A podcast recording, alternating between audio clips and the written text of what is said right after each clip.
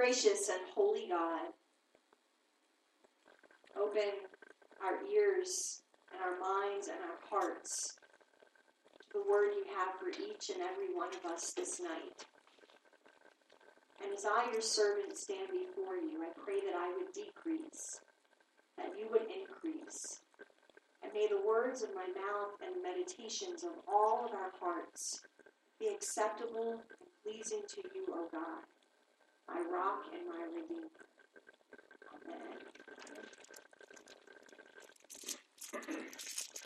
It's been more than a decade since I've spent time with this classic celebration of discipline by Richard Foster.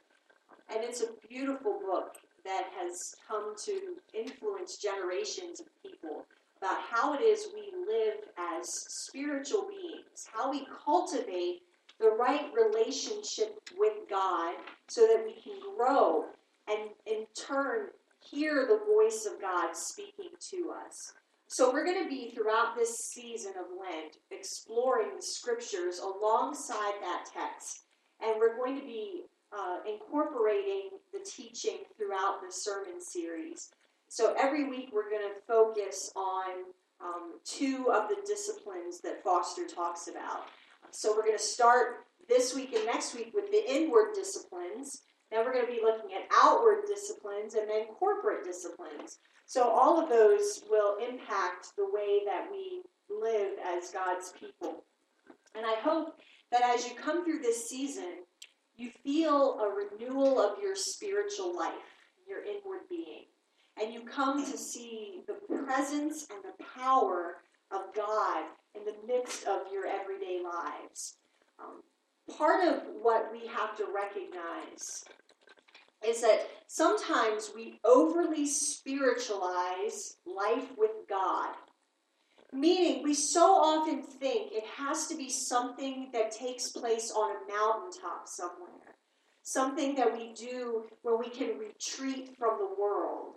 But what Foster really focuses on is the fact that the spiritual disciplines are meant for all of us in our everyday being. It's for when we're washing dishes and mowing the grass, caring for our children or our parents, whatever we find ourselves doing. All of those places that we inhabit are shaped by these disciplines, and they have to be incorporated into our everyday lives. So we find um, that when we put ourselves on a path to encounter God, that is how the change happens. And Foster is very clear to say that it's not the practice themselves that change us, such as the fact that we're putting ourselves in a rhythm where God's power, God's grace, God's Spirit can flow through everything that we're doing. It's important for us to think about in this day and time and, and, and the, the world that we live in now, because so much of what we do as people is uh, we think that we can do it in our own power. Um, and the truth is, none of us can do what we are called to do as God's people in our own strength. A way to think about that is um, if we turn to the scripture that I just read. Jesus is, is faced with opposition. Surprise, surprise. Jesus is faced by opposition with the Jewish leaders because he has just healed a man who um, had been who had spent 38 years of his life waiting by these sacred waters, hoping someone would put him into the water as it is stirred up so that he could experience healing.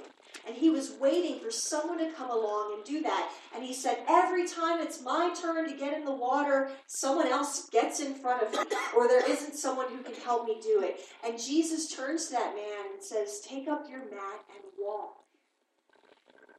And he does. He's healed immediately. But what happens is the people are angry because Jesus healed this man on the Sabbath. And when Jesus is talking about what he has done, they say, they, they are thinking that Jesus is putting himself on the same plane as God, that he's making him father. That's why all of the scripture that we just read is Jesus talking about how he is he says, I assure you that the Son can't do anything by himself except what he sees the Father doing. Whatever the Father does, the Son does likewise. The Father loves the Son and shows him everything that he does. So Jesus is saying he's not equal to God. He has to look to the Father for inspiration. He knows the right path and what he's supposed to do.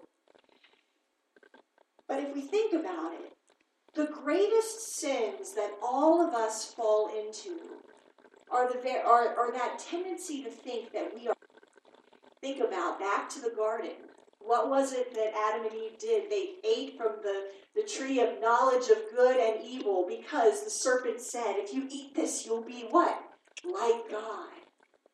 Think about the people of Babel who are building this tower all the way up to heaven because they want to be like God. That's why all the world got scrambled because God said, okay, we've got to put a stop to this. So the greatest sins that we often we think that we're equal to God somehow. And that's why the spiritual disciplines are so crucial. Because there are these rhythms that we embrace in our lives where we're putting ourselves in a submissive recognizing that we have to cultivate our honor and glory of the risen Lord. And that God recognize that we do if we are attentive through the things we do in our lives. And so it's going to be meditation, fasting, charity, all those of our faith, faith some of the pride So want to be people who think that we're equal to God, but we recognize that all create God, God glory and honor. So we have um, two of the initial disciplines we're going to tonight. Those and prayer with meditation. Because it's something that is so per our lots of churches and lots of religions and even secular groups begin to teach about meditation. And I can remember the first time I ever came face to face with meditation, and that was at a Lollapalooza concert, if you can believe it. but back in the mid 90s, um, a, a, musical group that I love, the Beastie Boys, um, they were going through a Buddhist phase. And uh, actually, uh, can, even some of the founders of the group continued to be very devout Buddhists um, even until death. But they would travel with these monks. And the monks would be in their robes and they'd be walking around the concert and they'd have these big smiles on their faces and they would put their hands to their heart and, and like look at you and bow. And I said, man, I like those guys. I want to I want to have the kind of inner peace that those guys have. And they would even set up there and then at the Tibetan Freedom Concert and some of those big musical events that shaped my teenage and early young adulthood years. They would set up these tents and have meditation, and they'd all be sitting there, you know, legs crossed, going on for hours and hours recognize that meditation is a huge part, not just of Eastern religions, but of Christianity. And it wasn't until I began to say, you know, I like what they're doing, but what I miss in that is the presence of Jesus Christ. And if we look at all of the traditions, whether it's transcendental meditation or other types of meditation, you know, you think about uh, the Beatles going to India and the ashrams and, and all of those those Eastern meditative movements, all of the Eastern meditation is about detachment from this world. It's about leaving behind the constraints of your physical body. But Christian meditation goes a step further. Because in Christian meditation, you detach and empty yourself from the cares of the world, but you attach yourself to God through Jesus Christ. Because the gospel teaches us, um, especially you find in the Gospel of Luke, this teaching about sweeping clean your house, inner house. And when the passage talks about when demons are cast out, have to be equal that you don't leave that space empty. Because what happens then is the demons go and get their friends and come back, and you have twice as many problems as before. But if you fill that space with the holy things of Jesus Christ, then you find yourself connected to the Father in a new way. So it's important to notice that, that difference. You know, it's not about just having those for brain age, get in right rhythm. It's about recognizing that if we're meditating on Scripture, if we're planting ourselves, like the Psalms say, to meditate and chew on the Word, to plant ourselves by streams of living water, then we can grow strong in our faith like a tree. So it's something where we don't just detach from this world, but we attach to our Maker through the, through the person of Jesus Christ. So that's a really important difference that we have when we think about meditation. And you can do that by just focusing on the power of God's scriptures to free your mind and think about a word like shalom, like peace, um, a word just focusing on the person of who Jesus is. Um, and that can be an important practice that you bring to quiet your mind, begin to think and ponder all the good that God has done. And again, it's not something that we do in isolation. Foster says this about meditation. He says, often meditation will yield insights that are deeply practical, almost mundane. Instruction will come on how to relate to your wife or husband, or how to deal with this sensitive problem or that business situation. It's wonderful when a particular meditation leads to ecstasy, but it's far more common to invest with ordinary human problems. Meditation sends us into our ordinary world with greater perspective and balance. So it's a moment of if you're struggling with what to do about something, meditation can put you in a place where you're open to hearing how God is trying to lead you in your everyday life. And it's far more of an experience to get an everyday sort of response from God than to be feeling like you're carried off into the, the heights of, of, of bliss and, and to be carried off into heaven. Um, it's, it's a much more practical practice than that. Uh, and so it's one of those disciplines that, that we need to, if you don't already practice, um, then I encourage you to give it a try through this um, through this series. The next thing I want to talk about is prayer.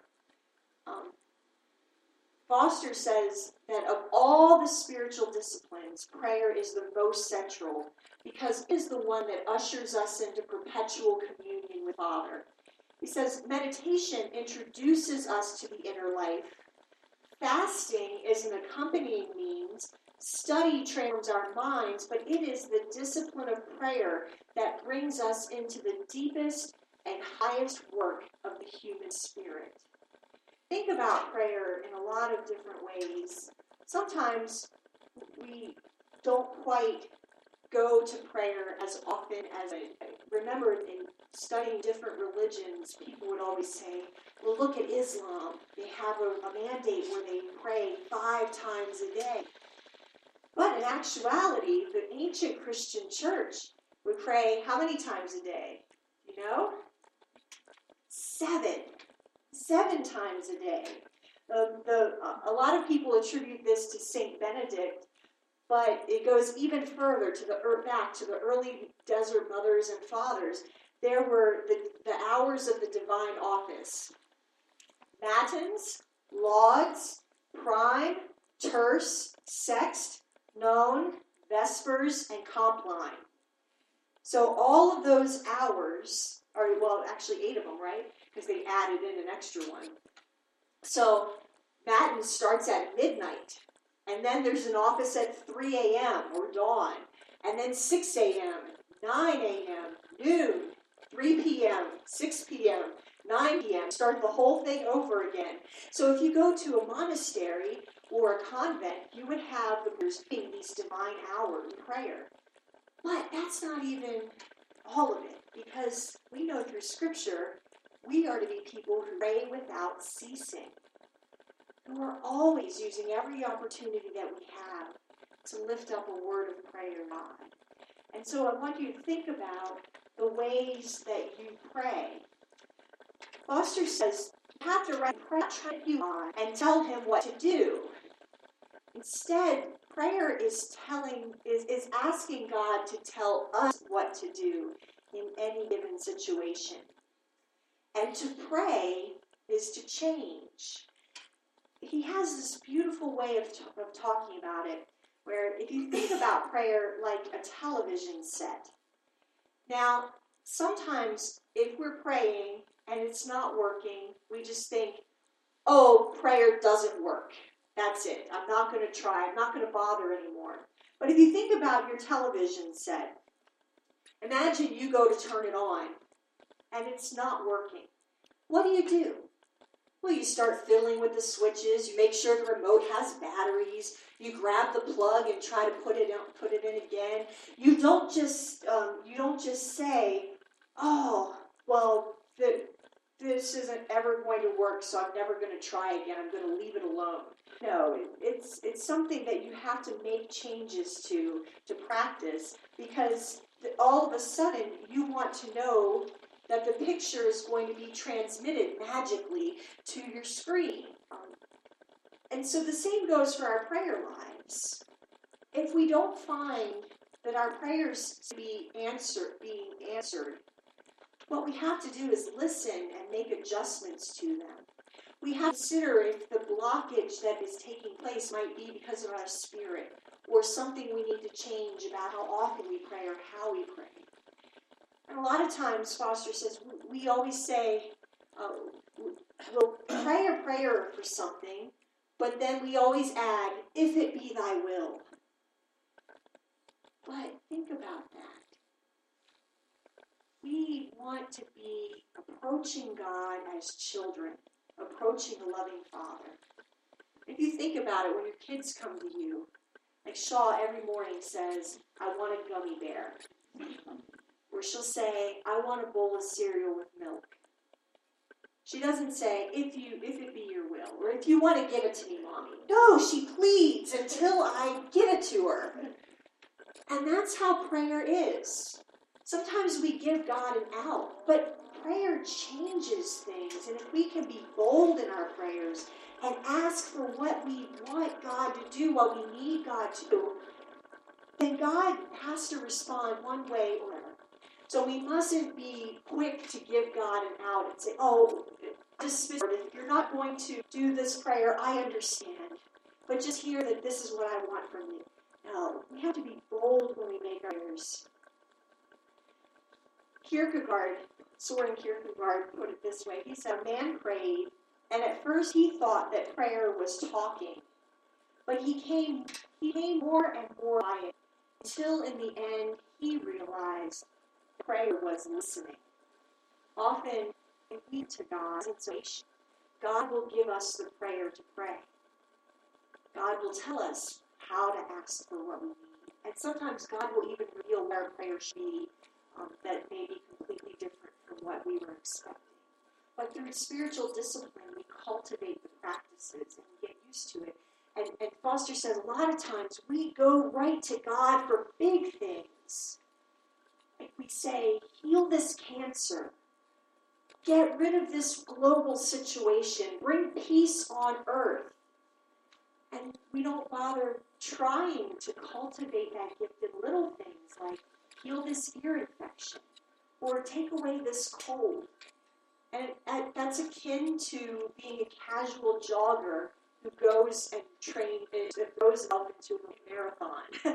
you know, you, you have to practice small things, and that helps your relationship grow even stronger so that you will know how to pray when big things happen. So be willing to take it to the Lord, no matter how small you think a concern may be, but to trust that God is going to act into that. So these are all ways that we can begin to practice more spiritual disciplines. And I know in Lent, often we try to give things up. We try to say, I'm not going to eat chocolate or I'm not going to eat. I hope that we can cultivate these spiritual disciplines, on throughout the season, so that we can go through these six weeks together and be changed inwardly. And then that will that will explode into all sorts of ways that we serve God in our community, in our everyday lives, as we're informed by the power and presence of our of our Maker. So we ask all of this in the name of the one who calls us to abide in him and to love the Lord deeply. Amen.